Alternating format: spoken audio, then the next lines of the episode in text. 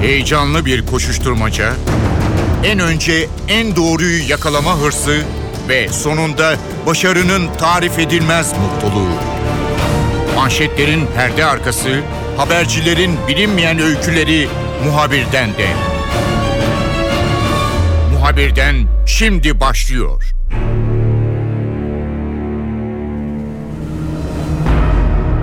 Türkiye Orta Doğu'daki en büyük göçmen kampı haline gelmek üzere belki de geldi de diyebiliriz. Önce Suriye'deki çatışmalardan ve terör olaylarından kaçanlar e, Türkiye'ye geldiler. Barınmaya devam ediyorlar. Türkiye bunlara kapıyı açtı.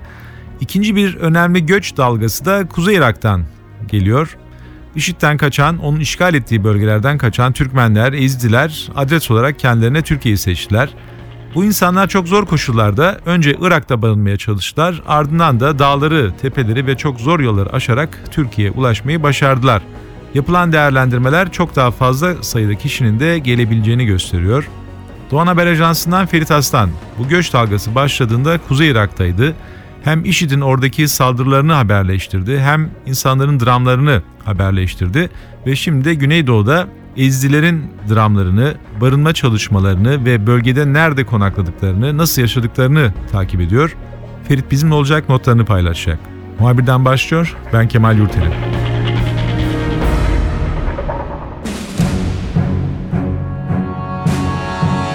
Türkiye'ye yönelik göç dalgasına yakından bakacağız. Bu konuyu en iyi bilen isimlerden bir tanesi Doğan Haber Ajansı'ndan Ferit Aslan. Ferit, Kuzey Irak'taki gelişmeleri de yakından takip ediyordu bölgeye gidip. Daha sonra Türkiye'ye gelen göçmenlerin durumlarını da yakından takip etti. Şimdi Diyarbakır'da. Ferit, bu göçü anlamak için öncelikle sanıyorum kaynağına bakmak gerekecek. Sen Kuzey Irak'ta uzun süre kaldın. İnsanlar niçin Türkiye'ye gelmek istiyorlar? İstersen önce onu bize hatırlatır mısın? Oradaki durum nedir? Ee, onları Türkiye'ye doğru yönelten faktörler nelerdi? İstersen buradan başlayalım.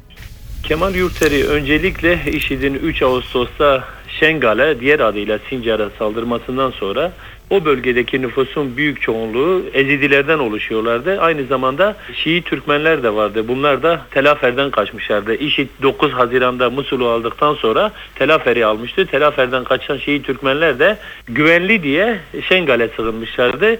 Ve 9 Haziran'dan sonra aslında Irak e, merkezi hükümetinin denetiminde olan o bölge IŞİD'in Musul'a girmesinden sonra ve Irak askerlerinin çekilmesinden sonra o bölgenin güvenliğini peşmerge almıştı. 3 Ağustos'ta IŞİD'in Şengal'e saldırmıştı saldırmasından sonra orada tabii büyük bir insani dram yaşandı. Katliamlar yaşandı. Canını kurtarabilen Ezidiler ve Şii Türkmenlerin bir kısmı Şengal Dağı'na kaçtı. Hatta binlercesi Şengal Dağı'na kaçtı. Dağı daha kendilerine daha güvenli bir e, alan olarak görüyorlardı. Çoluk, çocuk, kadın. Hatta kimisi yaşlı anne babalarını geride bırakmak, köylerde veya ilçe merkezinde bırakmak zorunda kaldı. Şengal Dağı'na çıktıktan sonra orada Suriye'den giden YPG'nin orada IŞİD'le çatışmalarıyla orada bir koridor oluşturuldu ve o koridordan önce onların bir kısmı Suriye'nin Rojava bölgesine geçti. Oradan da Smelka sınır kapısı üzerinden günlerce işte Şengal Dağı'ndan o güvenlik koridorundan yürüdükten sonra on binlerce insan Irak Kürt yönetiminin denetiminde olan Zaho ve Doğuk'a geldi. Tabi ilk etapta ne Birleşmiş Milletler e, hiç kimse böyle bir göç beklemediği için o, o ilk etapta gelen insanlar Zaho ve Doğuk'ta buldukları parklarda, cami inşaatlarında, normal e, binalarda en ufak buldukları bir yerlere girdiler, sığınmaya çalıştılar. Ama bu göç dalgası tabi durmadı. Bir tarafta çatışmalar devam etti, bir tarafta da göç dalgası devam etti. İlk 5 gün içerisinde gelenler, Şengal'den kaçanlar, Sincar bölgesinden kaçanların ilk uğrak mekanı Suriye'nin Rojava bölgesi. Oradan Irak Kürt yönetiminin denetimindeki Zaho ve Doğuk oldu. O bölgelere yerleştiler. Hatta bir ara öyle oldu ki Zaho'nun e, nüfusunun neredeyse yarısı kadar göç eden Ezidiler Zaho'ya geldiler, Doğuk'a geldiler, köprü hatlarına yerleştiler, inşaatlara yerleştiler. Bir kısmı kendileri için kutsal olan ve Sincar'a e, 4 saat mesafede bulunan Laleş'e gittiler. Oradaki tapınağa gittiler, oraya yerleştiler. Ama bir haftadan sonra Pasaportları olanlar ilk günlerde Habur sınır kapısından Türkiye'ye giriş yapabildi. Üzerlerinde pasaport ve belge olanlar. Ancak olamayanlar özellikle Habur sınır kapısının karşısında bulunan İbrahim Halil gümrüğünde gümrüğün neredeyse her e, karış toprağına aileler, çoluk çocuklarıyla orada günlerce beklediler. Türkiye'ye geçmek istediler. Ama 8 Ağustos'tan itibaren özellikle Zaho ve Doğuk'ta bulunan ve IŞİD vahşetinden, katliamlarından kaçan Ezidilerin büyük bir kısmı Zaho ile e, Türkiye arasındaki Haftanin bölgesine gittiler. Haftanin bölgesinden de 7-8 saat yol yürüyerek Türkiye'ye sınırdan e, Şırnak'ın Uludere ilçesi Roboski bölgesinden sınırdan o şekil geçerek Türkiye'ye geldiler. Gülyazı'ya geldiler, Ortasu köyüne geldiler. Tabi yani niye Irak topraklarında kalmadılar, kendi topraklarında kalmadılar, Türkiye'ye geldiler. Aslında orada yaptığımız görüşmelerde hepsinin bütün amacı, en büyük amacı Avrupa'ya gidebilmekti. Çünkü e, IŞİD'in Şengal'den çıkarılmasından sonra da bir daha Şengal'e geri dönmek istemiyorlardı. Bir güven kırılması yaşadılar Irak Kürdistan bölgesel yönetimiyle. Çünkü Peşmerge'nin oradan hiçbir silah sıkmadan, direniş göstermeden çekilmesiyle bu olayların yaşandığını, bu nedenle bir daha oraya geri dönmek istemediklerini ve Avrupa'ya çıkış kapısı olarak da e, Irak'tan Türkiye'yi görüyorlardı. Dediğim gibi ilk günlerde 4000-5000'i pasaportu olanlar, belgeleri olanlar sınırdan yasal yollarda girdiler. Ama 8 Ağustos'tan sonra da gruplar halinde önce e, Haftanin bölgesine gittiler. Daha sonra da 7-8 saat yürüyerek Roboski bölgesinden Türkiye'ye giriş yaptılar bunlar. Ve o girişler de bu geçen pazara kadar devam etti. Sivil halktan, yerel yönetimlerden aldığımız bilgiye göre sadece Roboski bölgesinden 8 Ağustos'tan bu yana 20 bine yakın kişi Ezidi'nin o taraftan Türkiye'ye geçtiğini söylemek mümkün Kemal. Ferit tabi televizyon ekranlarından senin de bölgeden aktardığın notlardan görebildiğimiz kadarıyla insanlar her ne kadar Türkiye üzerinden Avrupa'ya ulaşmak gibi amaçları olsa bile ilk etapta güvenli bir yere geçmek istedikleri anlaşılıyor. Bu yol koşullarını bize anlatır mısın? Çünkü bayılan kadınlar gördük. Susuzluktan çok zor durumda çocuklar var. Şimdi belki e, ilk bakışta şuraya geçtiler veya şuradan şuraya ulaştılar sanki e, biraz daha o bölgeyi tam olarak bize anlatmazsan kolay bir şeymiş gibi algılanabilir ama tahmin ediyorum ki dağlar, patikalar belki de gece eğer geçmek zorunda kalıyorlarsa ki yolculuklarını hemen bitirmeleri mümkün gibi değil mesafe nedeniyle. Evet. Birçok tehlikeli yerden geçtiklerini anlıyoruz bu insanların.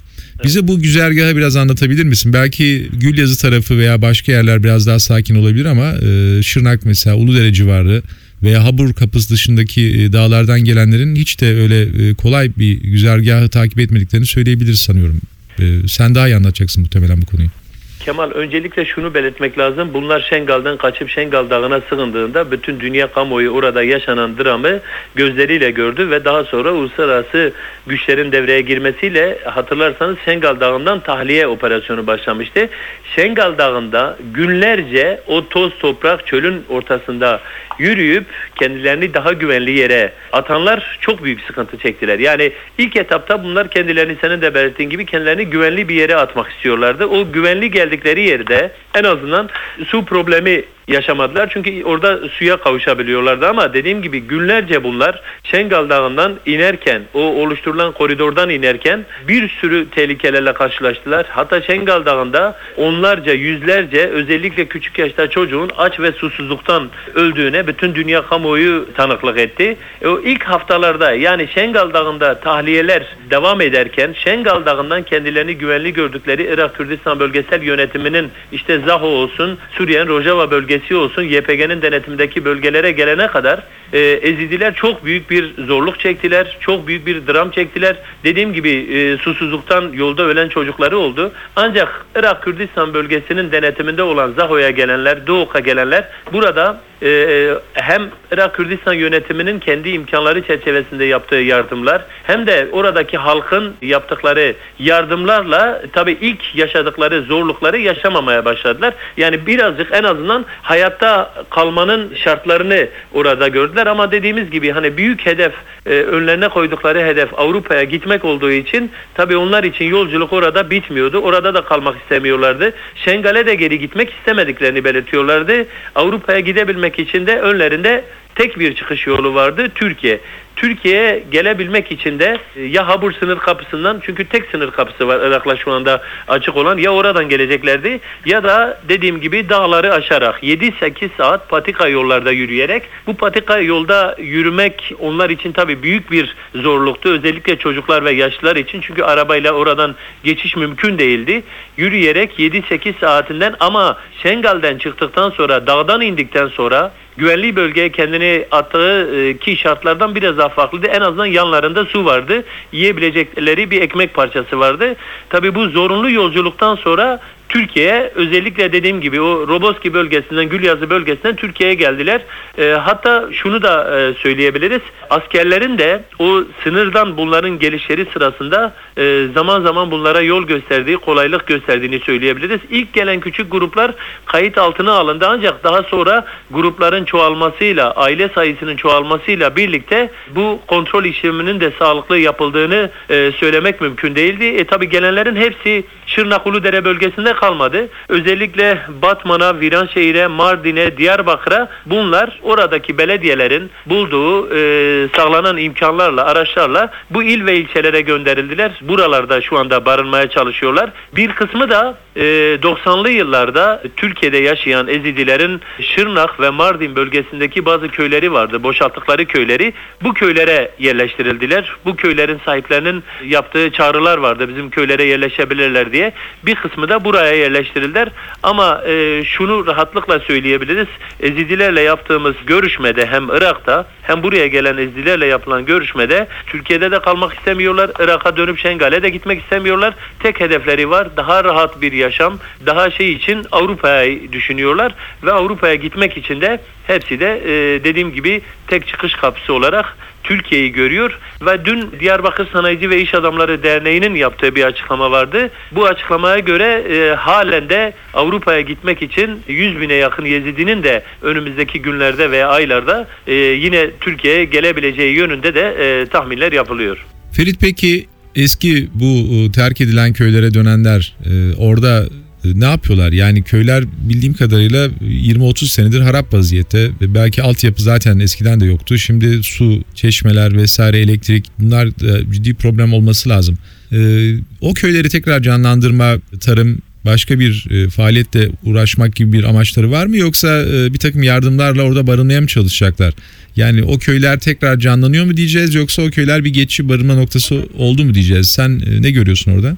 Şimdi o köylerle ilgili şunu söyleyelim. Özellikle çözüm sürecinin başlamasıyla birlikte o köylerde aslında e, Avrupa'ya göç edenler özellikle yaşlı kesim. Yani Avrupa'ya göç eden daha önce Türkiye'de yaşayıp Avrupa'ya göç eden şeyler gelmek istemiyor buraya gençler. Ancak yaşlı kesimler o köylerine dönüp o köylerde özellikle Mardin'in Midyat ilçesinin bazı köylerinde kendilerine ev yapmaya başlamışlardı. İki katlı villa tipi evler yapmaya başlamışlardı. Buralara e, gelip en azından hani yılın belli aylarında gelip buraya yerleşmeyi, yeniden orayı canlandırmayı düşünüyorlardı. Tabi bu hesapta Ezidilerin Irak'ta yaşadıkları bu trajedi ve göç etmeleri gelip buraya girmeleri böyle bir şey hesapta yoktu. O köylerin öyle bir şeyi vardı. Bazı köylerde dediğim gibi yeniden evler yapılmıştı. Yavaş yavaş hayatı canlandırmaya çalışıyorlardı. Ancak böyle bir olay yaşanınca özellikle o köyde yaşayanlar o zaman çağrılar yaptılar. Evlerimizi açıyoruz. Gelebilirler. Vatandaşlarımız oraya yerleşebilirler. Ee, Ezidiler orada kalabilirler diye. Ama orada kalanlara da dediğim gibi bölgede özellikle e, valilikler, kaymakamlıklar ve belediyelerin sağladığı imkanlar. Bazı yerlerde de mesela çadır kamplar kurdular. E, oraya yerleştirdiler bunları.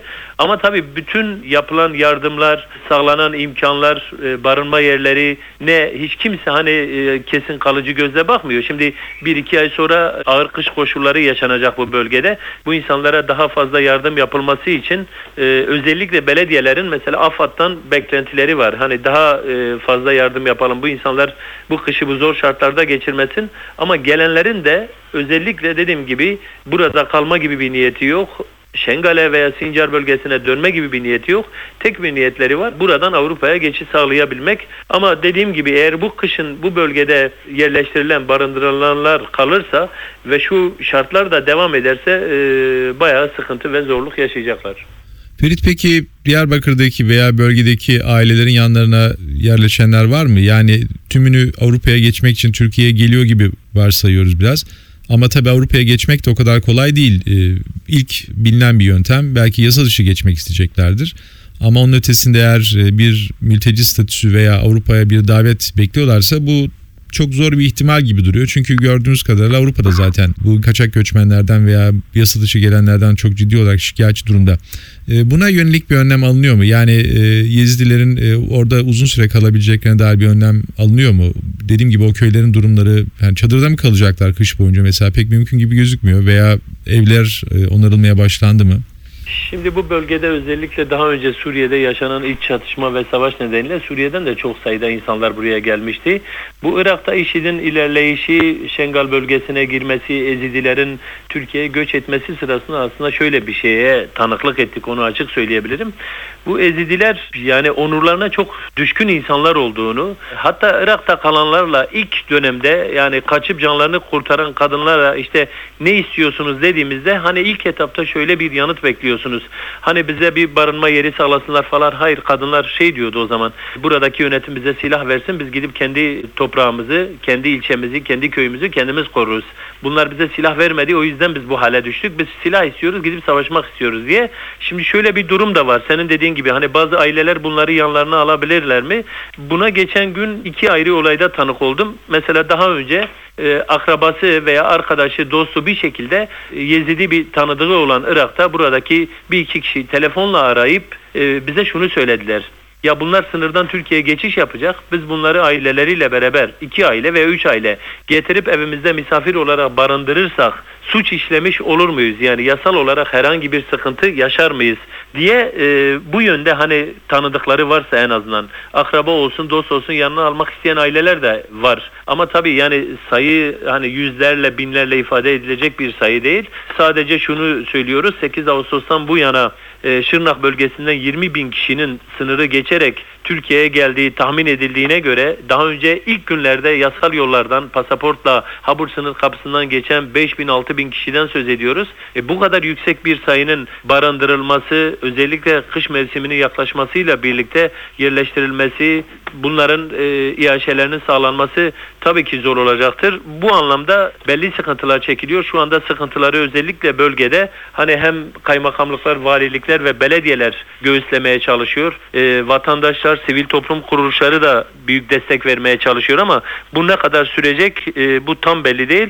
Aslında buradaki yerel yöneticilerle de yaptığımız görüşmede e, herkesin şöyle bir beklentisi var. Bunlar eğer Irak'a dönmeyeceklerse ki büyük çoğunluğu da dönmek istemiyor. Avrupa'ya da gitmek istiyorlarsa bu konuda Avrupa ülkelerinin hani esnek davranıp her ülkenin belli bir sayıda bu ezidileri mülteci statüsünde alması veya oraya kabul etmesiyle bir çözüm olabileceğini düşünüyorlar. Ferit son iki sorum olacak. Bunlardan bir tanesi şu. Şimdi Türkiye neredeyse Orta Doğu'daki en büyük göçmen kampı haline geldi. Suriye'den gelenler var.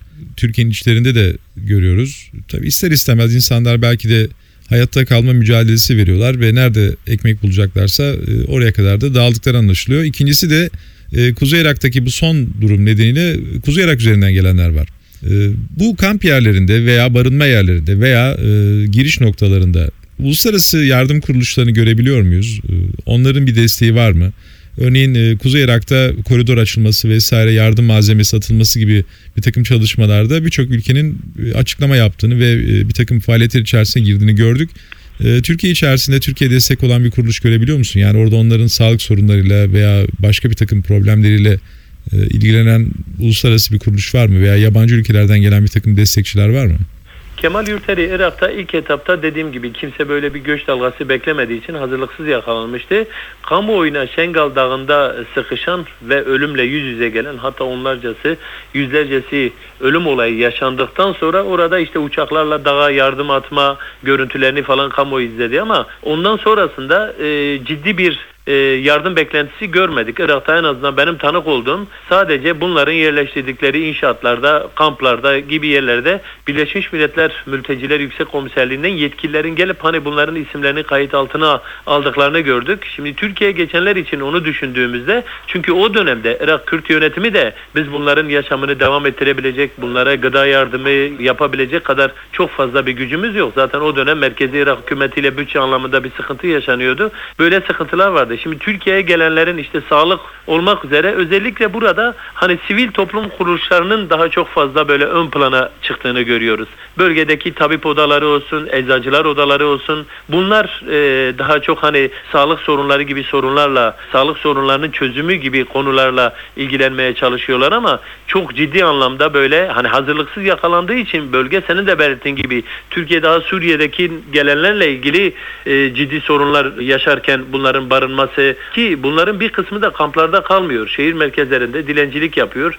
Başka türlü işlerde çalışmaya çalışıyor. Bunun sorununu çözemezken böyle bir olayla karşılaştığı için mesela ha burada kamp kurulan yerlerde diğer yerlere nazaran biraz daha hani düzenli bir yaşam, yerleştirme, barınma gibi görünüyor ama e, tabii büyük kısmı hani kampların olmadığı, kampların kurulmadığı yerlerde yaşıyorlar ve bunlar da çok ciddi sıkıntılar çekiyor. İşte bu sıkıntılar nasıl çözülür? E, bunlar bir daha geri dönmeye ikna edilir mi? Ki bu bölgede yaşayan en azından e, hani yaşlı olan Yezidiler var. Hani sözünü ettiğimiz o eskiden köylerinde ev yapıp onaran insanlar mesela bu bunların hepsinin Avrupa'ya gitmesine onlar da karşı çıkıyor. Hani gitmeyin burada kalın. Kendi e, kutsal mekanlarınıza geri dönün.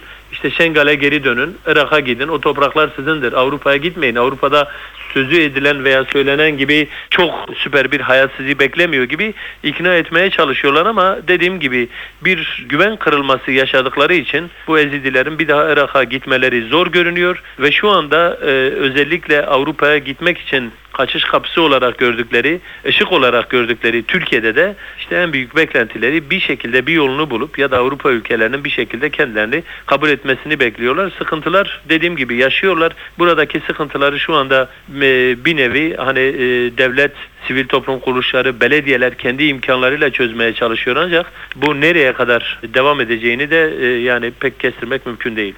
Bir son sorum şu, e, bazı yabancı basın organlarında da bu konu edilmeye başlandı. Göçmenlerle evlilik konusu. E, Güneydoğu'da var mı bu göçmenlerle evlenmek isteyenler veya onlara karşı tırnak içerisinde bir talep veya bu tür evlilikler var mı?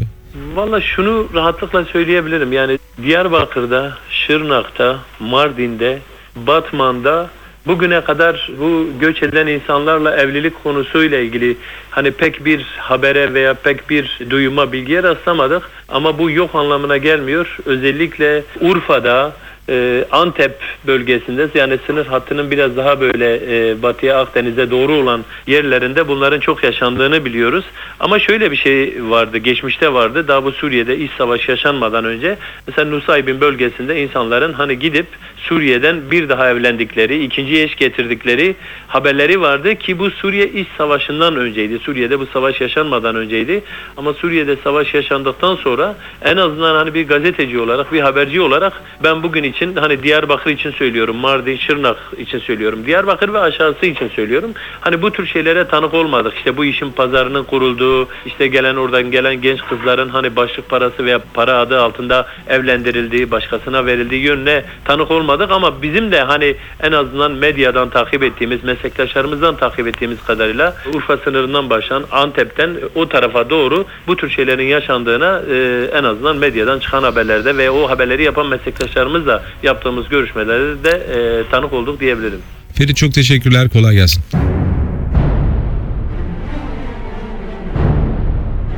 Muhabirden de bu hafta Türkiye'ye yönelik göç dalgasına yakından baktık. Bu göç dalgası önümüzdeki günlerde, aylarda devam edecek gibi duruyor ve muhtemelen de ciddi sorunlar ve Türkiye'ye ek yükümlülükler getirecek. Bu konunun daha uzun süre gündemde duracağını söyleyebiliriz. Ben Kemal Yurteri, muhabirden de yeniden görüşmek üzere, hoşçakalın. Haber için değil de haberin hikayesi için şimdi onlara kulak verme zamanı. Muhabirden NTV Radyo'da.